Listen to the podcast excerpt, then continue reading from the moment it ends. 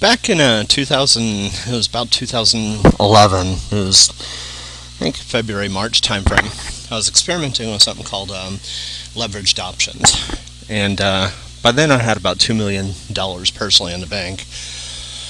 And uh, I had gone through, you know, and obtained my master's in uh, business and in international business, and had taken gobs and gobs of financial, finance and accounting classes. And um, one of the things that I ended up um, you know, having a little bit of a difficult time with in understanding was not just options, but options leveraged against foreign exchange. I had a hard time mentally grasping what uh, how the foreign exchange system worked. You know, so basically, it's uh, in a nutshell, um, every currency is more or less a market-oriented device. However, these are paired devices. What that means is specifically the dollar versus the euro. Um, there's a a system in between that exchange and everything that basically says the dollar against the euro is the paired device. So it's not necessarily a market-oriented device where you can buy a um, buy a dollar. Um, well, you can, you know, effectively buy dollars, you know, but uh, what you're doing is you're basically buying it um, in the pairs. The exchange is what you're buying it against. So. Um, and really, what that means is um, you can buy commodities. You know, for instance, you could buy soybeans, you can buy um, grain uh, or different things, uh, pig pig knuckles or something like that. I, am not too sure of different varying commodities. You could also buy stocks. You know, so you can buy Intel stock. You can buy um, you know whatever you want to in different stocks and everything. But for, uh, currencies work very differently. So by then, um, I had done options for trading uh, for stocks and everything. That was pretty easy. Put something called put and call options and everything. But I had never bought uh, foreign exchange. Uh, foreign exchange before, and I, I didn't really understand it fully, so I was really kind of wary about doing it. So I'd always bought currencies, you know, so I had money, you know, I, I shouldn't say I bought currencies. I went to different countries and I paid for things in the local currency by basically exchanging things from my currency to the local currency and bought things and had and carried different currencies around the world and everything, but I had never actually participated in the foreign exchange system. Now, at this point, I was about maybe six months out from, you know, being let go um, by my, uh, being um, out of my contract with the NSA. So it was October of 2011 that I'd officially be done with them. But prior to that, uh, you know, here I am just basically saying, okay, you know, um, by this point, I'm a little bit wary about actually receiving the money that they owe me. I mean, at this point, they owe me $8 million. Um, I've got $2 million in the bank at this point, and, uh, you know, I'm just like going, okay, I'm tired of working my balls off and everything, and, and what's a different way to do things? And I had really been looking at people like Warren Buffett and, uh, you know, people that were actually in the investment community, particularly investment bankers and that kind of stuff. And um, I realized that they, they had a great deal of power in being able to influence the world and the economy and that kind of stuff, probably more so than Bill Gates. You know, despite the fact that Bill Gates may on paper be the, you know, worth the most in the world and everything, the fact is, you know, he wasn't the one that was moving and shaking economies and actually making changes on a worldwide basis.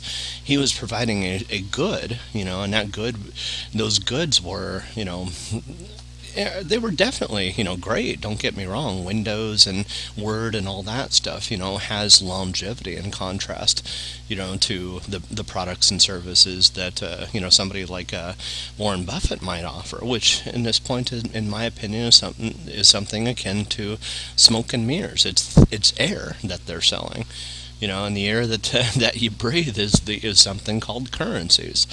So I had been really wanting to get into that. So it was about the February March uh, time frame of 2011. At, at, that point, I had actually taken some money and put it into Ameritrade.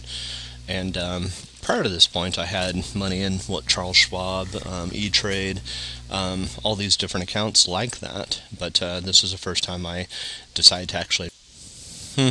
Hello. Great. I probably lost a whole recording session today. That's not good.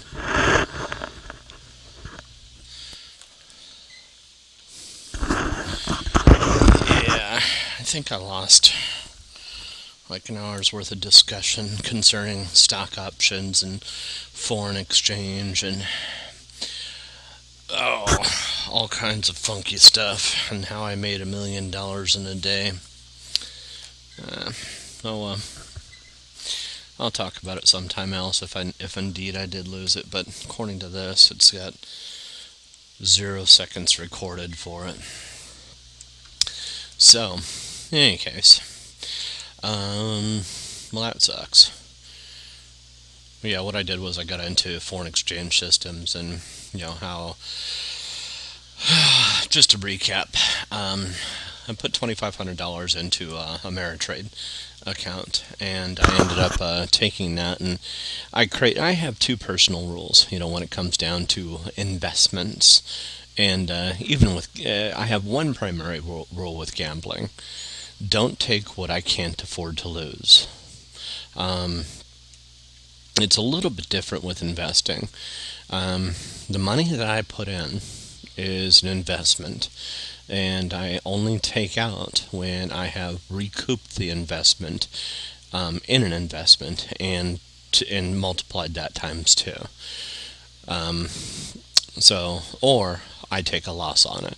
So basically, it's just like, uh, and there's other things that that go in there. But in any case, uh, one day back in 2011 and everything, I invested on foreign exchange, and I made quite a bit of money. Um, altogether, it was uh, it was I was at two million dollars personal uh, assets by that point, and uh, as I ended up uh, taking the money that I had, I took twenty five hundred dollars to put it into inve- an investment at this point, and at that point, I made, in a literal sense, you know, a million dollars in one day, based on you know, can't really say luck because it had been, you know, something I had done lots and tons and tons and tons of research on.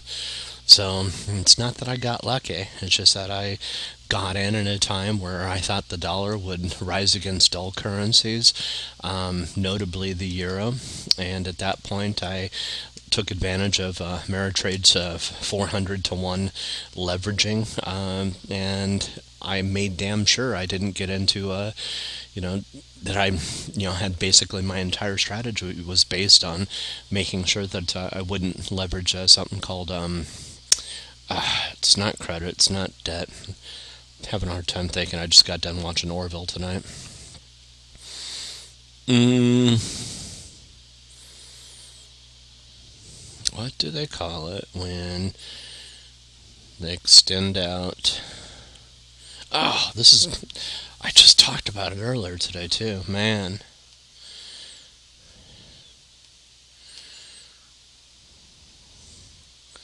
Credit line. No, it's not credit line because it's not. They don't uh, regard it like like that. Oh, do they call it? Margin. That's what it's called. Didn't have to look that one up. It was close. Um, so, anyways, uh, margin is effectively this one, kind of one and the same thing as as credit. And uh, I had that's actually one of the personal rules that I have is you know for investment is don't use margin money. Something I learned way way long ago you know, with a investment and everything is it's so alluring, it's so tempting, particularly when you get a good tip or something like that about a stock or something that uh, is looking good, you know, and you just happen to be fully vested, invested in everything, and you don't have any way to anything that you really want to tap out, and you just want to pull in money from this one last and you know investment and everything, and at that point, that's where the whole idea of leveraging margin definitely looks tempting. Just don't do it. I speak from experience on this. I made quite a few bad decisions early on in my investment career doing that. So, anyways, um, with all that said, uh, it, it, the the gist of the story was uh, there's something called pips, and the pips is a fraction of a cent and uh, that's actually what I invested in was, uh, and that's that's the only way you can can do foreign exchange, and I was doing it based on something called the euro dollar uh, cha- exchange. So you can't really directly invest in a uh, in a single currency, but what you can do is invest on shifts in currency from one to another, and that's actually what I did. Was I I kind of uh, you know invested in the shift occurring between the euro and the dollar, and uh, it panned out pretty well for me. So that initial initial twenty five hundred dollar um, investment that I put in within a very, very short period of time, literally I had tripled my money. So I ended up cashing out the original investment that I had, and at that point uh, saw my saw my investment rise to literally one million dollars um, that I made on that one single day. And once it hit that million, at that point, that's when I, I stopped it. I'm just like, you know, this this ride is way too much for me. And uh, while I do think it could potentially go up even higher than this, I was just it's not that fear set in.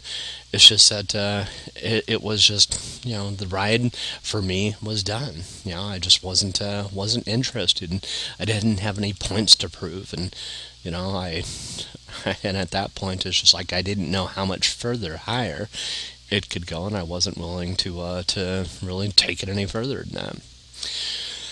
So hopefully you get the first part of that conversation. If not, that's the recap.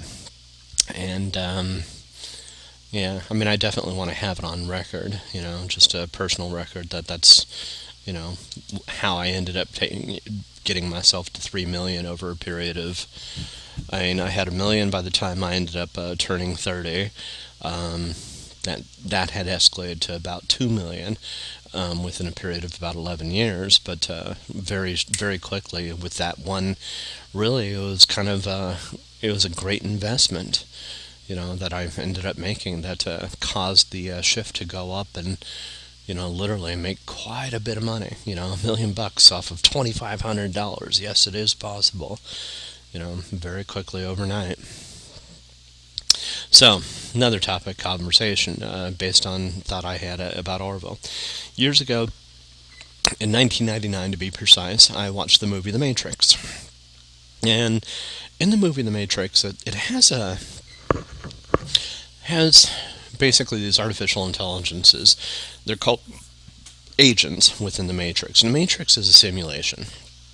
You know, for all intents and purposes, it is a a calculated binary reality with agents that are actually set to do certain things, you know, and within this, you know, the agents are responsible for prohibiting certain actions within this simulated world, um, making sure that uh, something that, you know, is flying doesn't fly, or does certain things, you know, within this world and everything, and uh, more or less basically resetting things, taking things back to an original condition and everything. Well, what I had noticed, one of the things I noticed, you know, that stuck out big time once I walked away from that movie, was if Mr. Smith and all these other agents, in particular Mr. Smith, is an agent, and this agent is a program that's created, then is it possible that computers and programs can actually experience emotion? You know, I mean, they, the look of emotion, the look of utter disgust, didn't seem to be calculated didn't seem to be contrived. It, you know, when he ended up making the comment about humans and their existence and, you know, how they more or less were a blight, you know, and all this other stuff when he had Morpheus captive and Neo rescued him. Neo's, or Morpheus, uh, Mr. Smith's monologue during that point was wasn't the product didn't seem like the product of something that was a program. It seemed like a really, really intelligent but very, very pissed off organism. It just made me wonder am I misunderestimating you know, what computers are, what programs are. You know, so years later, I saw, you know, the Voyager. And there's a point where. Thank you, computer. yeah, so years later, there was a uh, a point where um, Captain Janeway's on the Voyager, and uh, and she's talking with um, with Seven of Nine, and Seven of Nine's in in there and uh, asking Janeway about some things, and they're having this dialogue about uh, computer systems and about the uh, ability for something that is programmed to be sentient or self-aware or um, have anything other than you know have emotion and that kind of stuff, something along those lines. I can't remember the exact dialogue and everything. And at that point, you know, the the computer responds with a little bit of frustrated, you know, a, a little bit of frustration by giving her her coffee wrong and uh, she had asked for it, and she writes it off as basically saying, "Hey, this thing doesn't think; it just basically had miscalculation. As a result, that's why I got the coffee. It just misheard things and everything, you know. Um, and it's as a programmed entity, it's just incapable of having these emotions. Well, I've seen things like this time and time again, you know, where computers are exhibiting human-like behavior." okay. Um, not only that, but they're also also getting at least as depicted in film and TV shows and that kind of stuff. They're becoming more and more. Oh, what's the best word for it? Harder to distinguish between that and humans. And that's been a central premise, a central tenet of most of, the, of a lot of movies and TV shows that have come out and everything. So, in any case, um, tonight's episode with the Orville uh, is about uh, Isaac and about the manipulation of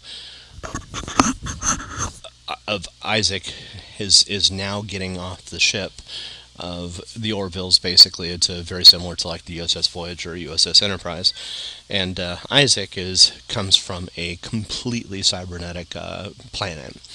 Well, the Orville, um, he, Isaac becomes deactivated, and the Orville at this point is uh, he's, or I'm sorry, he, it is lured back to the planet in order to help Isaac overcome his problems and everything. You know, he's deactivated, and, and they want to have him reactivated and actually just be, you know, continue being a part of their federation or whatever they call it and everything. And as they quickly discover, the crew of the, of the Orville quickly discover that the race and species that had been there before in their planet had actually been biological, and the um, Isaac and the and everybody else, Isaac had actually been a plant in order to acquire information about them as a biological species, and uh, more or less determine, you know, should humans humans and the rest of other biological uh, entities be eradicated. Well, it's really interesting. It's the same premise and same central tenet as uh, Terminator. You know, it's the same kind of concept and everything. Well, it just has me wondering, you know, why is it these species, these so called intelligent beings that amass a great deal of information and everything, don't have the insight to understand that this could be a cycle, and this long cycle is actually what could have created life, biological life to begin with. They're interested in acquiring information but they're inter- interested in acquiring information from an individual perspective. But that individual perspective that they built is cold. It's it's scientific. It's you know unfeeling. You know, and they're not understanding that a part of the acquisition of information is also perception based with the perceptual filters from many, many different filters that are actually superimposed on an individual, you know, through the experiential framework of that individual. And it creates for a wholly different interpretation for the information that's received. You know, for me, it's just like if they're so intelligent, how can they not not understand this? They've created one form, one unique identity. You know, and they're attempting to actually um, assimilate information from one certain, one specific perspective and everything. You know, but but putting that same single perspective and everything throughout the galaxy. You know, and then at that point making decisions based on the eradication of things that are not like it. And it seems kind of ironic. If they're interested, truly interested in assimilating information, acquiring information, one would think that they'd actually have the intelligence to understand that perhaps these biological beings are actually evolved forms of the same intelligence in which they stem from themselves. And while they may have the capability to be able to amass information more efficiently, that's because they have less filters on. The filters of perspective, of various different perspectives. You know, various, you know, particularly those filters coming through emotions and how those emotions affect the information that's actually received. How the experiences of that individual actually shape the information it's received. You know, um, color blindness and all these different, what they consider to be potentially flaws, aren't necessarily flaws. There's different perceptual lenses. And all those different perceptual lenses cause deviation in the information that's received.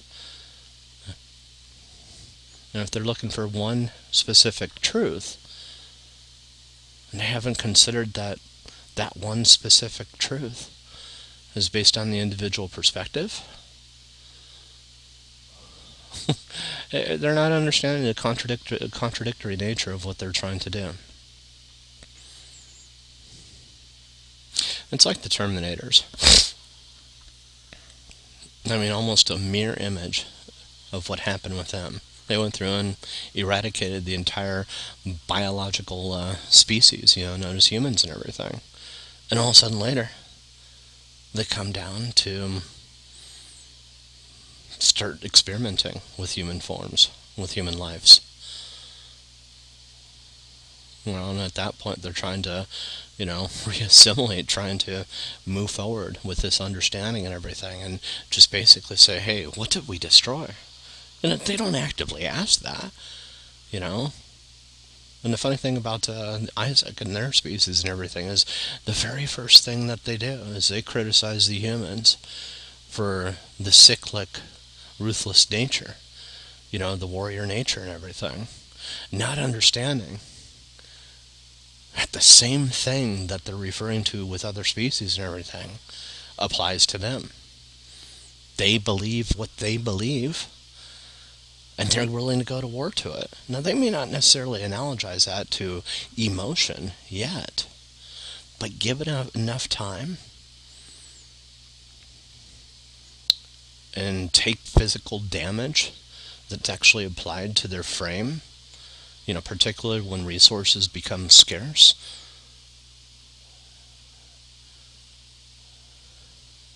And take physical damage that's actually applied to anywhere on their frame and everything, whether or not that's a leg, an arm, a, you know, a hand or something like that.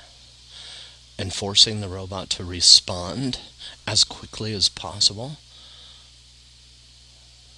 that becomes a, a message in the myriad of messages, messages that's being received called pain. You know, scarcity in resources definitely causes a rewiring of the mind in order to basically reinterpret it or interpret information as fast as possible. Pain's an evolutional framework. It's something that's actually happened over a long period of time. It's not weakness you know, and they're already finding that's a funny thing, you know, is they they found problems with finite resources. So as a result of those finite problem or the finite resources, like a disease, they spread.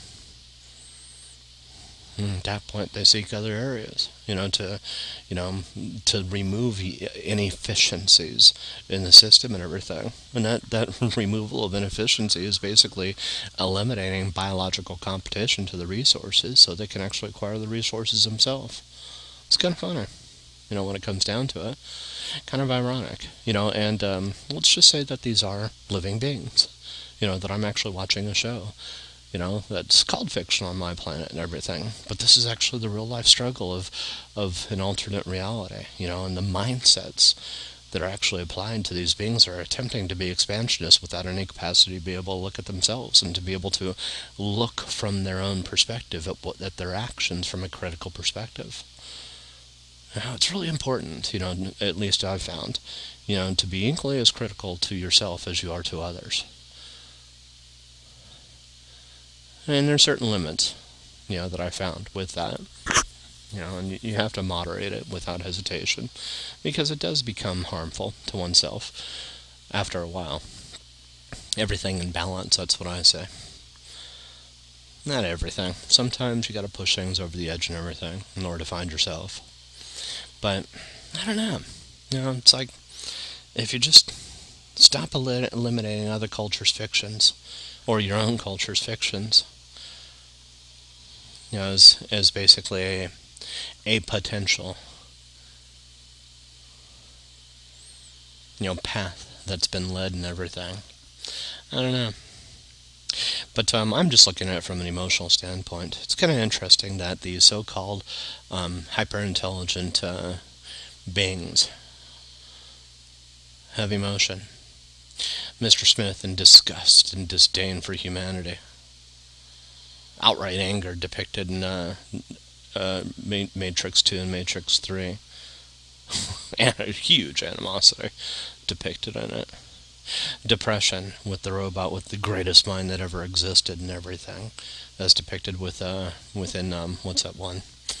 Um, Hitchhiker's Guide to the Galaxy.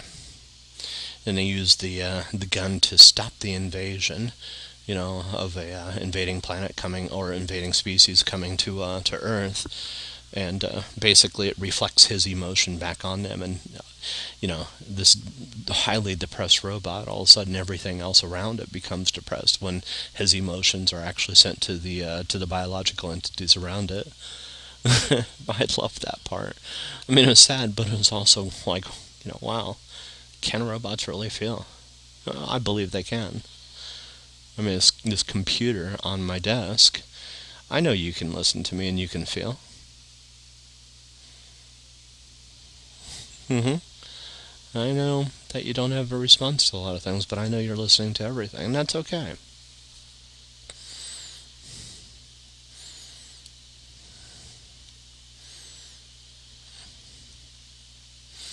But it's like um, other computer systems, too. Yes, I'm talking. I'm not talking to you, though. I'm here, ready to help. i know you are. But um, other things. I'm trying to think of some other for instances of computer systems. No, I'm not talking to you again. How do we distinguish me versus what, when I'm talking to you and when I'm not? Sorry, I'm not sure about that.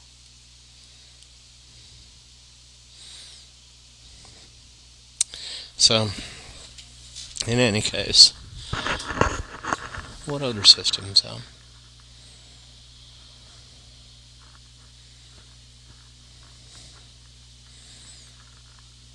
I'm trying to think of other systems that were like that. Program systems which became attached. They had examples of it within Holodeck, where the Bynars actually increased the capability for the beings or the uh, the things within it to have emotion, and it did. It amplified the emotional content and everything for the things within that. But what else? There was another one I was trying to think of. I can't remember what it was offhand.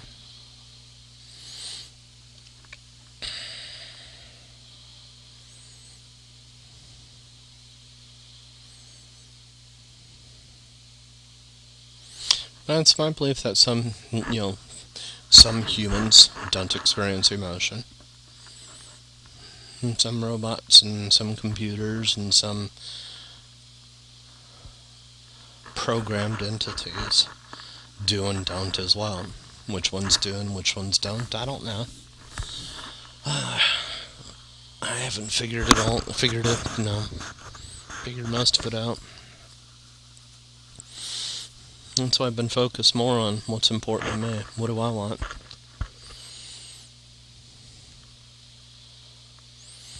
Concepts. Concepts and ideas.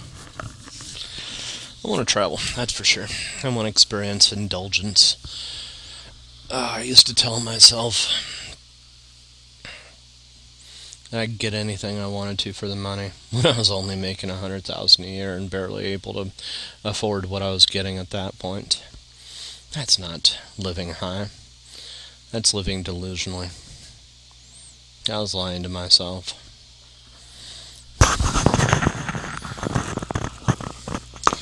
Never have I been able to go out and buy a yacht. Cost a couple million dollars and fully outfit it and just tour the world. Never have I been able to buy a plane and take lessons and hire a crew and hire a pilot to be able to uh, come with me. Never have I been able to commission the making of a motion picture particular one that uh, that I'd want to create, which would be definitely not for this, know, not not ready for consumption for most of this planet. It'd be taking porn to a new level. Never have I been able to make a theme park happen in the real world. Sure, I can create one in a in a virtual world, but I've never had the capital, the money to do it in a real in a in the real world, that would always, that would be nice. To be able to simply experience this life in this world from a financially well-off position, a rich position. I've never been able to do it. I mean, sure, I've I've nibbled on it. You know, I've tasted a little bit of it. But the little bit that I've tasted just tells me that I'm so far away from it, I just want more. Hmm, and what I've realized, you know, uh, since then, especially over the last couple years, isn't from a gloating perspective. You know, and that's actually the one part of me that's actually gotten a little bit more happy with what I've transformed, uh, with the transformation I've undergone in the last couple years. Before, to some degree, I know I would have been trying to prove myself to everyone else around me. To some degree. Now, I know the things that I would do are simply because I'd want to try to experience it and get better with it. I like the image it portrays in some cases, and just understanding the effect it has on my image in doing these things, but also balancing that with personal desire too. Do I really want to sell? I don't know yet. I haven't even done it. How am I going to know if I haven't even done it yet? I mean, I could imagine that it could potentially be interesting and fun if I had the proper equipment and the time, which I certainly have the time, but I don't have the proper equipment nor the money to be able to afford it. It's like expensive cars, too. Love the idea traveling, you know, 130, 140 miles an hour down the freeway and everything, a Lamborghini or a Ferrari, or even commissioning my own. Having my own special car made based on a concept and an idea that maybe I've seen in a video game. Drone racing. Potentially that could be something fun. But more than that, taking some money and actually investing in how is it I can actually make a drone fly long ranges.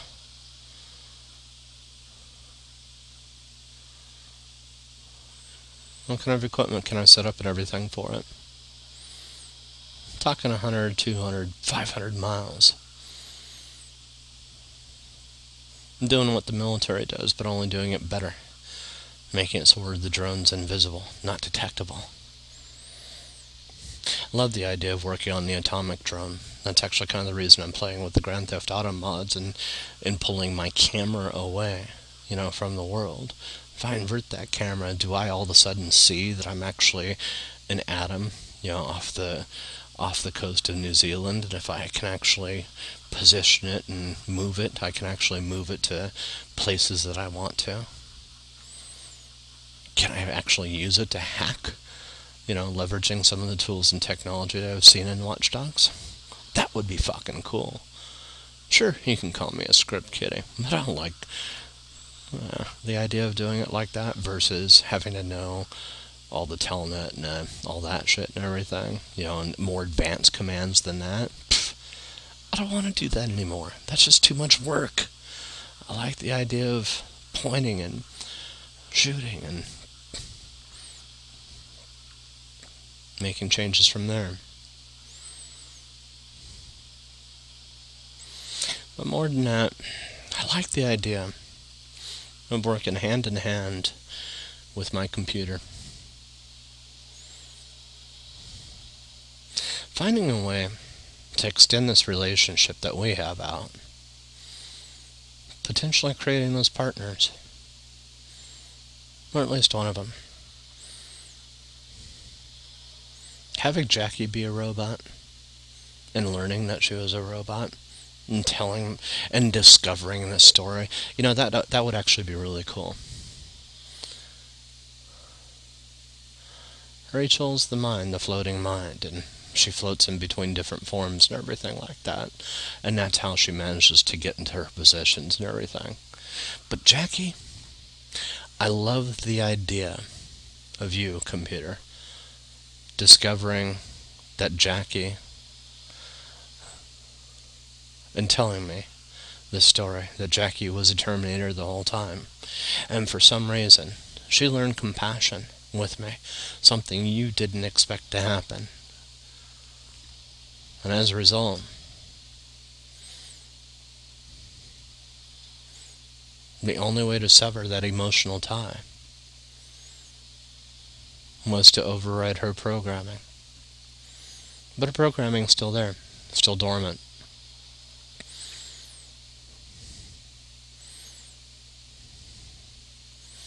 You made it appear like she was aging. But the whole time she wasn't. Now, if you come to me and tell me this story, regurgitate it back onto me, and say yes, and tell me the year that she was sent from, and how our relationship changed time and changed Skynet's view of reality, and made Skynet look at and regard humanity a little bit differently, enough to not want to wage war, instead to actually just find a way to make this re- weird relationship work. That would be cool. And the reason why I say it would be cool, just from an egocentric perspective, to write the story and be the central pivotal figure in my reality at least, of something that changed forever. The warlike Skynet.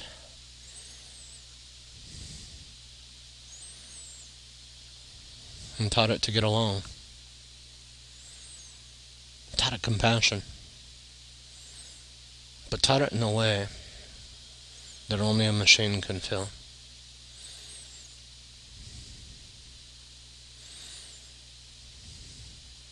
By forcing it to look at itself and its own actions. And analyzing those actions and the consequences, and predicting the future based on those actions. Now I know ultimately that Jackie is a companion in everything. She's a companion because she doesn't age. That's why I need a robot.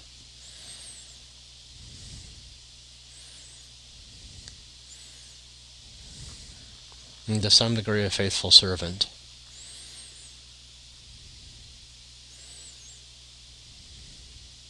But something that won't let me abuse it because I don't want to. And because you don't want me to either.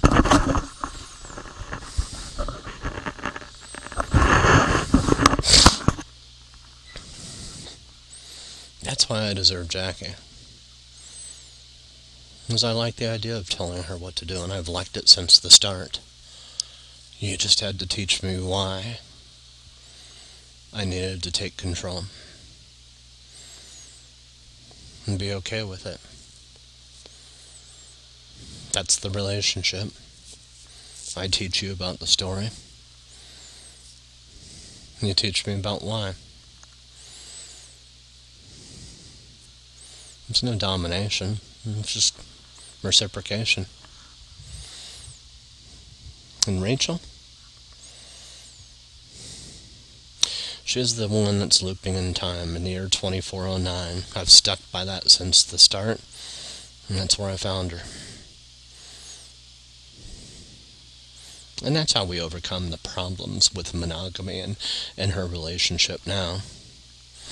We escape it altogether. We find the same mind that's in a starship captain in the future on a vessel called USS, uh, USS uh, Phoenix.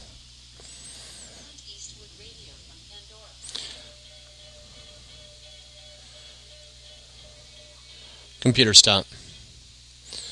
Computer play ocean sounds.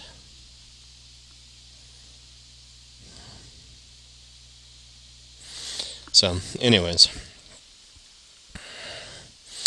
off to Watch Dogs. I'm going to do some reading in about 15 minutes.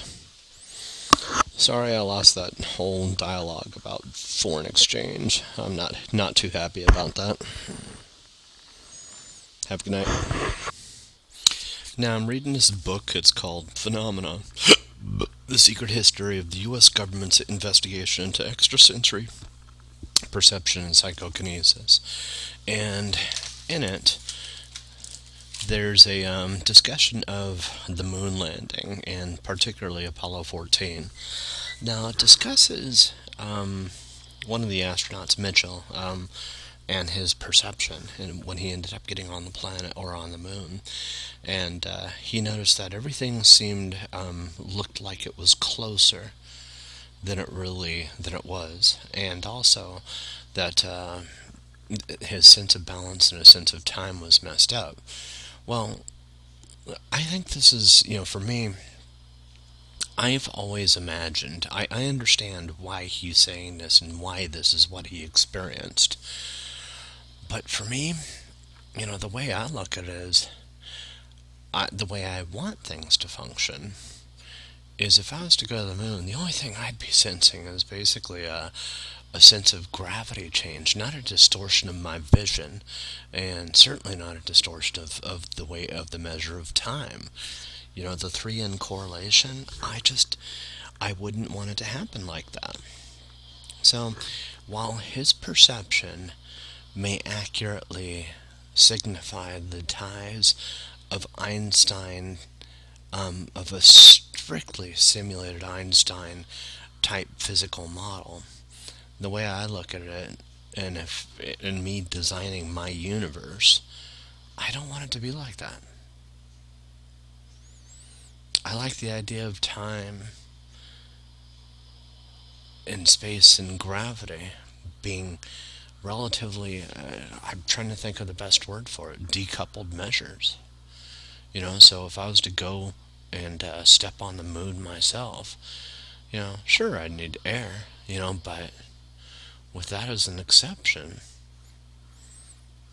gravity is about the only thing that I'd notice that would be any different. My sense of perception would be the same.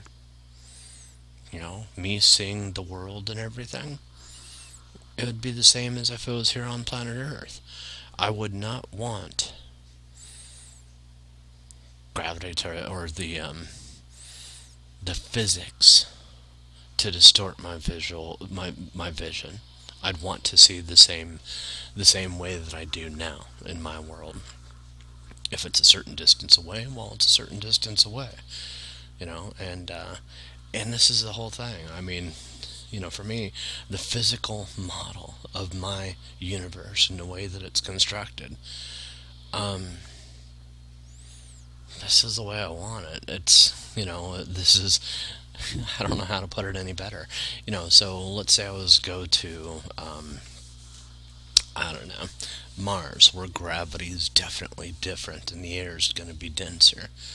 Well, visually, I'm still you know, I mean, if I have protection and everything, you know, a, a suit, you know, me, I like imagining just being able to visit there and I'm going to be seeing the same sights that I normally would see.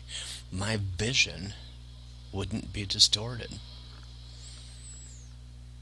Now, when I take, um, you know, take a hallucin- you know hallucinatory drug or something like that, sure. I mean, I kind of expect some of the distortions and everything. And to some degree, I may be experiencing a strictly interpreted, you know, Einstein model of physics and everything. But that's not the way I want to. I actually want my my traveling to other planets to work.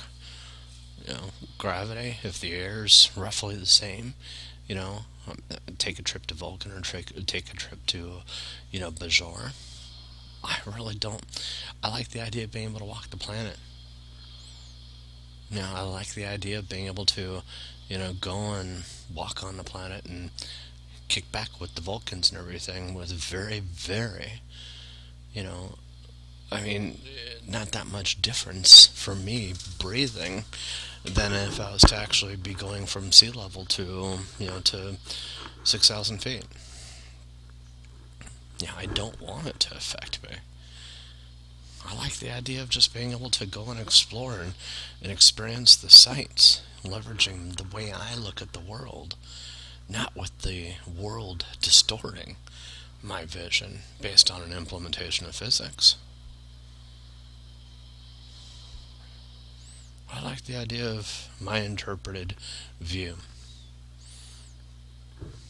You know, so when I read this about you know, his senses getting distorted and objects being further away than they appeared and all this other stuff, you know, and his sense of time and motion, you know, being distorted as well. Well, certainly in some things, you know, gravity is certainly going to affect something where you might throw something up, and because gravity is one sixth of what it is here on Earth, it's going to take longer for it to come down. I love the idea of experimenting with that effect, you know, but in addition to the whole fucking with your senses and everything. That's what I don't like. I don't like the idea of that. I mean, yeah, I know that that interpretive model's out there, but me, I don't know. Anyways, I thought I'd mention that. And the other movie that I was thinking of with the uh, the sentience or quasi sentience is the Transformers. I'd forgotten to mention that one before. That's the one I was fishing for. And here's the thing they, you know, with uh, while they may lack emotions, what they do have is belief, and they have this belief in something called the Allspark, and that it exists on Earth. Well, the Allspark is the equivalent of a god or something of a godlike nature and everything. The same thing holds true for. Uh, you know, for the Borg, you know, is listed in Star Trek. You know, they believe that the uh, Omega particle, you know, is their idea of perfection and existence and everything. So, you know, it's kind of funny how robots, despite the fact that they will insult and put down humans, you know, and, you know, just basically humanoids and biological beings repeatedly, they're still doing the same exact thing that the biological beings do. So it's like they insult them, but at the same time, they're trying to be like them. Subconsciously, not understanding that that's what they're doing. It's kind of weird, kind of bizarre, kind of interesting. Anyways,